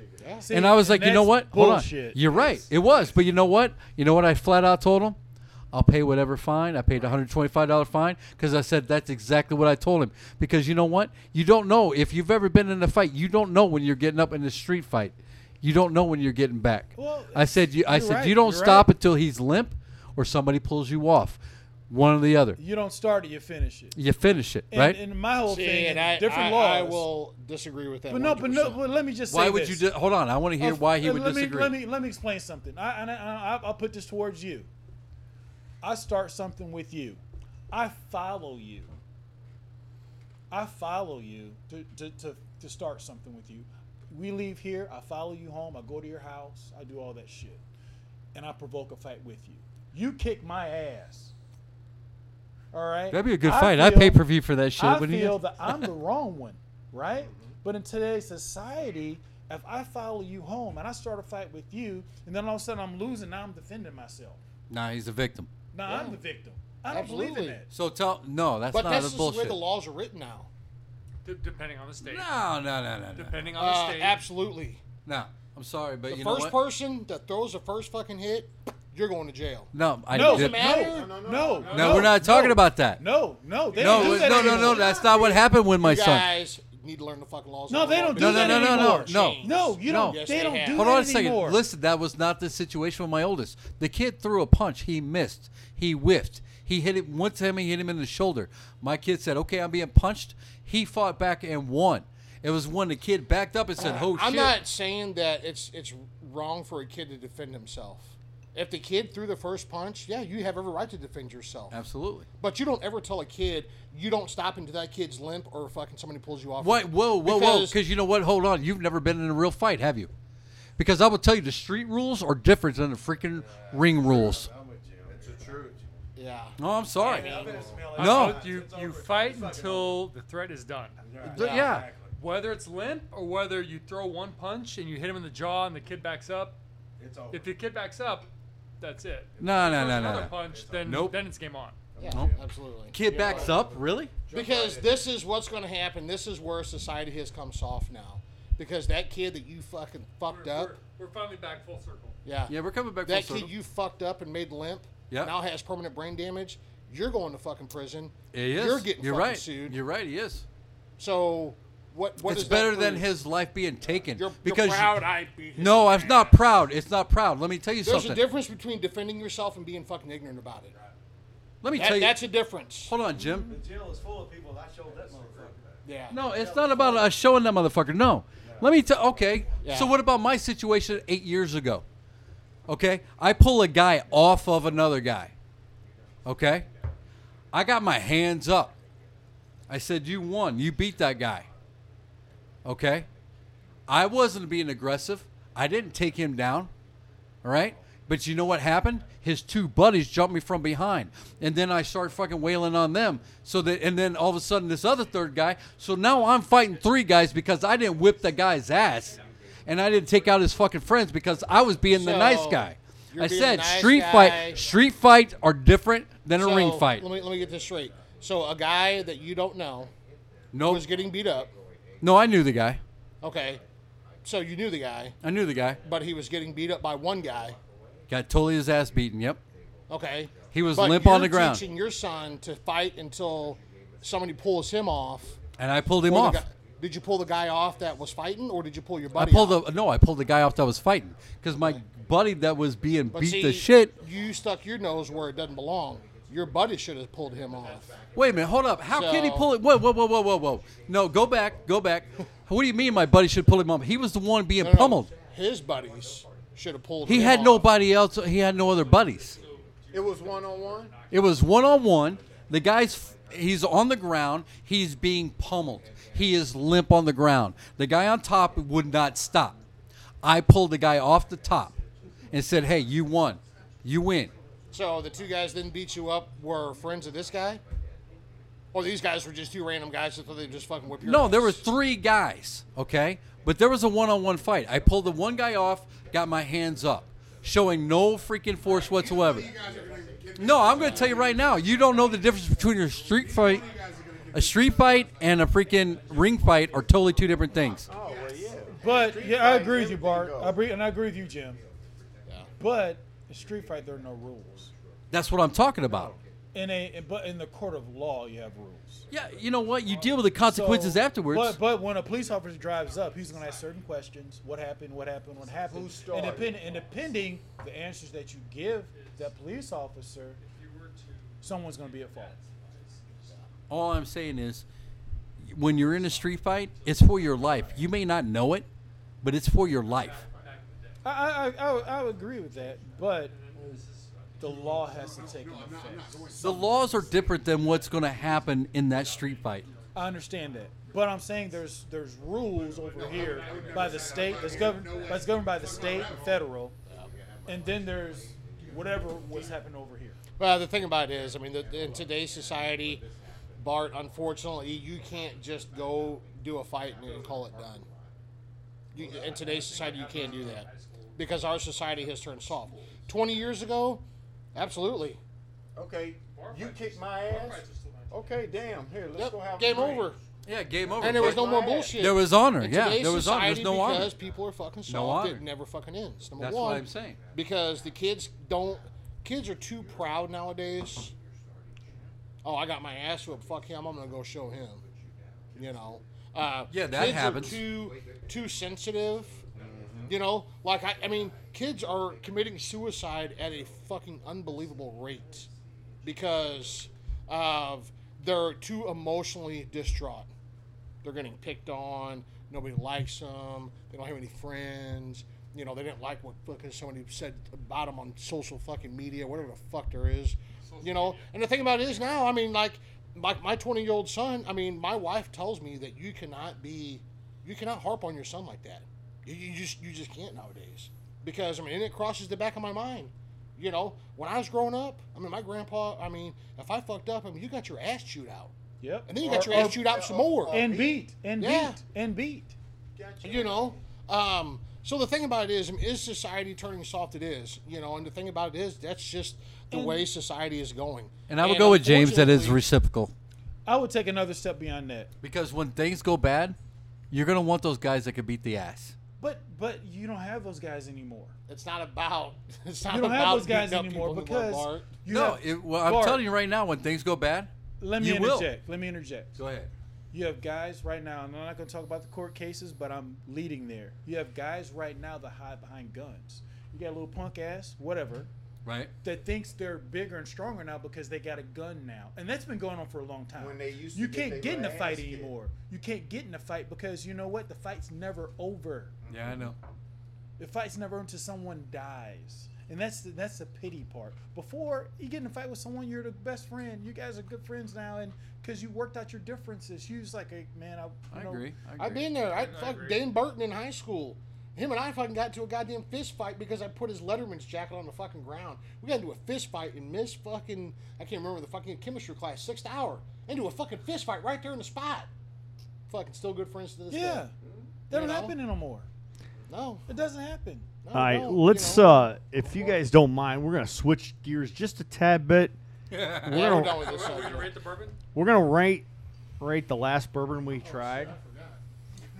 Shit, so, hey, ask Alvin, because he's sucking ice. I'm just letting you know. Actually, we're going to start off with Fred, because it is the color of dark toffee, and you are about the color. It's about the amber.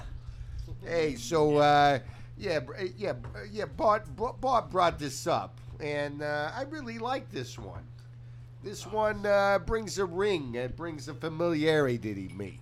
You know what I'm saying? It's kind of like... Is that like the Swarovski crystal like from Germany or what? It's bringing you familiarity. Yeah, like there's familiarity. Hey, so say that 3 times fast. So what would you rank it? I like this one. That's obvious. But I like it. Right? So... 8. A solid 8 on that one, yeah. Solid 8. I'm good. All right, Alvin. You got a refill. I had to get a refill. Hey, just to let you guys know, Alvin's a newbie to this, and I'll tell you, man, this guy is pretty damn cool. I appreciate his insight. Dresses like his glasses. I mean, I think he wants to date, Alvin. I think he wants to date. He is dapper as shit. I mean, totally. Ask him out next Friday, would you? I mean, and nice dude, you know, man. Think about Alvin. Alvin has a beautiful wife, has a beautiful family. Yeah, you're out, Dave. He has a good, you know, I'm just all around good dude, you know. So thank you for all the kind words. All in favor? Aye. Aye. So am I in now? You're in, Cal. Hell yeah! I'll drink to that. On the count of 3. 1, 2, 3. Hell yeah! This almost sounds like Jeff, his first time here. I don't know about y'all, man, but y'all got me fucked up. Literally. He was hammered. All right, what are you thinking? I like this. This is... So how does it compare to the other 3 we've had? Well, we can kick the knob out. Yeah. Bart is now disappointed. You know what? Just because I play with one every time I go to the bathroom doesn't mean you got to fucking give me shit. Wow. I'm happy for you. However, but the other, what was it? Wild Turkey? Well, Rare Breed. Rare Breed. Yeah. And... yeah, I didn't think I would ever drink any Wild Turkey. Agreed. But that, I like that. Right. And Makers 46. I think this is kind of nice. So I can have those two again, and I will have those two again. I think you have. Shh. I'll rate it an 8. Ooh. It's nice. Maker Mark 46. Yep. An 8. Hey. All righty. James. I'd say it's smooth. Doesn't have a little bite that I like. It's definitely drinkable. Definitely would not turn my nose up to it. Not my favorite. It's the lowest proof we've had tonight. That doesn't get me as drunk, but nor does it have the bite. I give it a high 6, low 7, because I don't do. I'm sick with the whole numbers. And on the bite, you know come rye. Out. Yeah. So it is a 6.8 weeded bourbon. Yeah, which I'm a fan more of the rye. Correct. So I'd give it a solid 6, high 6, as it were. Okay. 6.8. Bartholomew. Wine and 9. You missed Falco over here. I did it on purpose. Oh, you did it on purpose. Oh, okay. Well, first of all, this is a nice amber. You've said amber way too many times tonight. No, well, I was going with the hot blonde in the beginning. I had the hot blonde. I had she dances blonde. On stage 3. Mm. Welcome to the stage. Yeah. Now you know where I hang out. Okay, so there I was. Hey, so does Amber talk to you? Is Amber talking to you? I just want you to just tell me that. Is it Amber's the blonde or is it Amber? Amber's got a nice taste. She's not bad. I am not going to lie. She's got a mouthful of flavor. You know what I'm saying? No, Amber's good. She's got nice flavor, good taste. You know, the only thing missing from Knob Creek was a Coke and mixed in with it. I ain't going to lie. And you don't do that with a good bourbon. So with the 46 here, I'm going to go with, I got to go 7.4, man. That's good shit. Yeah. Fred? Yeah, I think I already did this, but I'd be happy to do it again. That's what she said. Serve it up, and we'll just try it one more time. Anyway, so, no, for what I remember, it didn't last that long in the glass. That's what she said. Very smooth. Amber was the name, I think it was. And actually, it was dark. Who invited the Dice Man? And she did her duty. Let's put it that way. Hey, here's to Amber. A nice 8. A nice 8. For me, this fits comfortably right in the middle of the 3 that we've had today. It's called a menage a trois. Still, yeah. Well, yeah. Yeah. I'm not going to comment on that. So, yeah, it's getting a 7 for me. Rare Breed was considerably higher than the other two for me, just saying. Dave? All right, so it being the lowest proof that we had, I believe it still had a bite for me. I did like the finish on it. I did like the taste. But the bite, I wasn't expecting that from a 94. So, I would drink it again. I would order it from a bar if it was available to me over a regular Maker's Mark or maybe a Buffalo Trace, something like that. I'll give it a solid 6. Wow. Tom? Nice opinion. Had a good, it did coat the tongue real nice and lingered there. A little bit of a bite. And I'll give it a, 7. I'll go back for it. Amber was all over your tongue? Is that what you're saying? Jim, have you rated this yet? He has not. I like Maker's 46. This is a very smooth bourbon. It's an easy bourbon. 94 proof. I mean, so it's a little higher than give this one an 8. This is one of my go-tos. Hey, I just got to bring this up. Is this close to your year anniversary of drinking bourbon? No, I started in...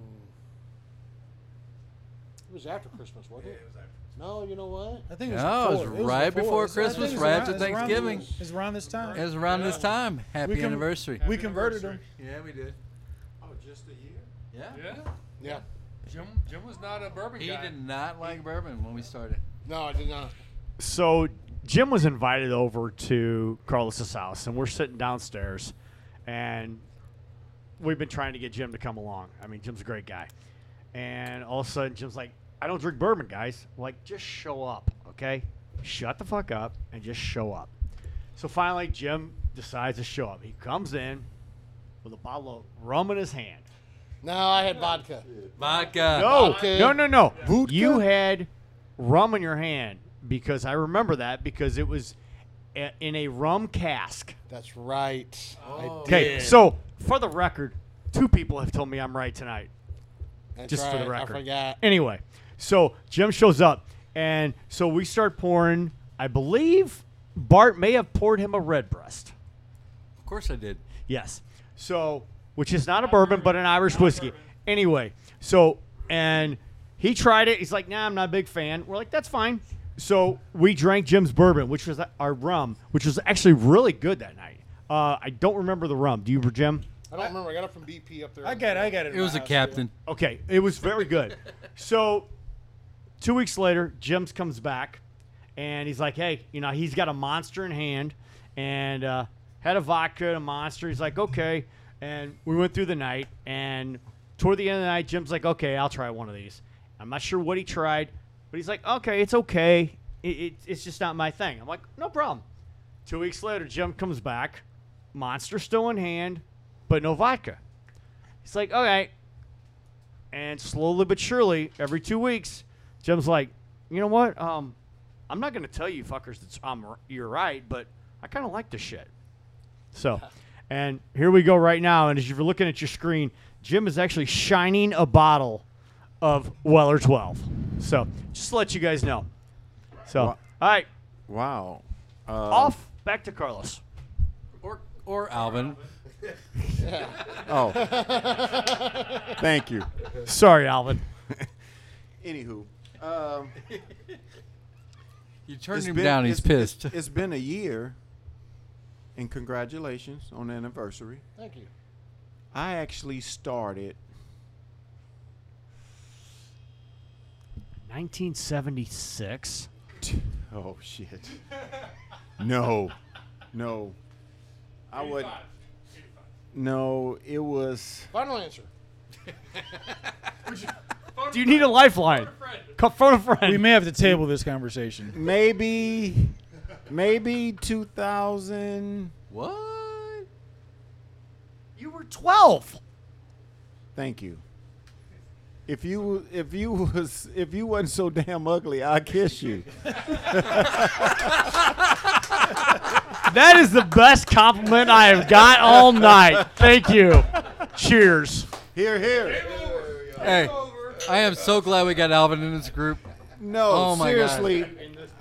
It's been a few years, and I remember my neighbor buying me a Woodford, yeah. 2010 with my name on it for my birthday. Back in 2010.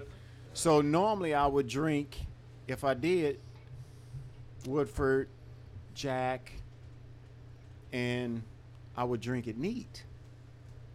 And now you guys... It just made me into a bourbon whore. Yay! With the blondes on the ambers? Yes, with the rocks. On the rocks and... It actually helps. It does. It opens it up. And usually if I get a scratch in my throat, a little tickle, I'll go get the Jack. Now there's just usually is Woodford. I'll pour that in neat. And we do have one neat drinker here. He's not here tonight. He's not here. Where is Mike Neat? Okay. Mike, want to try it? No, that's not. All right, let's finish this up. Let's go now. Thomas, what did you give us? Give it a second. 7. No. Oh, and another thing, guys. Yeah. Thanks. Thanks for letting me into the club. Oh, you're good. You're good, bro. You're good. Don't do it. Don't do it, John. So with me, don't open it. Just make $200. So with me, with I don't buy bourbon to collect it. I know you don't. But don't. Hell yeah, let's drink it. This is not. This is not our last time coming here. Bart like, well, yeah. Save it for next Sunday. Put it this way. Yeah, I will do that. Hey, okay. If you crack it, you need to take $100 out of there. So with me with this, normally when if ever I go out, I don't go out that much. If Maker's Mark is there, I normally drink it because they normally just have Jack or Maker's Mark or whatever. If you go to a dive bar, they're not going to have a plethora of bourbons. They're just not. They got 10 high. Yeah, they got 10 high if you want rot gut high. But Maker's Mark is normally my go-to when I go out. It normally is. And this, you know, it's to me it's not bad. No, yeah, it's not bad. So I will give this a 7. I'll give it a 7. It's an easy sipping bourbon, and this one is a mixing bourbon, you know. So I mean, if you want to do a bourbon and Coke or whatever, good old fashioned. Yeah, absolutely. So who won tonight, Carlos? I'm tallying it up right now. Rare Breed. Yeah, Rare Breed's probably going to take it. Rare Breed got a 9. Yeah, Rare Breed did get a 9. Wild Turkey 101. Oh, nappy. This is the first time I've ever had Wild Turkey anything. And you liked it, didn't you? Hold on. Rare Breed got a 9 at the get-go. That's unusual by itself. Here is the final standings of tonight that goes into the infinity. So starting off in, how can I say, third, which is the last place, it's Knob Creek at 51. Coming in second to last will be Maker's Mark at 54. Wow. Coming in first place tonight, which is a Wild Turkey product, where no one believes Wild Turkey is a bourbon, but it is a bourbon. Besides Tom. It's a 56. So what goes into the infinity is Wild Turkey, Rare Breed. What do we got? 1 ounce pour or 2 ounce pour? 2 ounce pour. 2 ounce pour. So that's it for episode 7 of the Bourbon Brothers, broadcasting or podcasting from the Boarding House Bistro. Stay tuned for our next podcast, and please join our Facebook club on Facebook, Bourbon Brothers. Tune in next time where we will solve life issues one at a time, and then we'll all make fun of Bart. See you later. Bye. See you guys. Bye, guys. Peace out.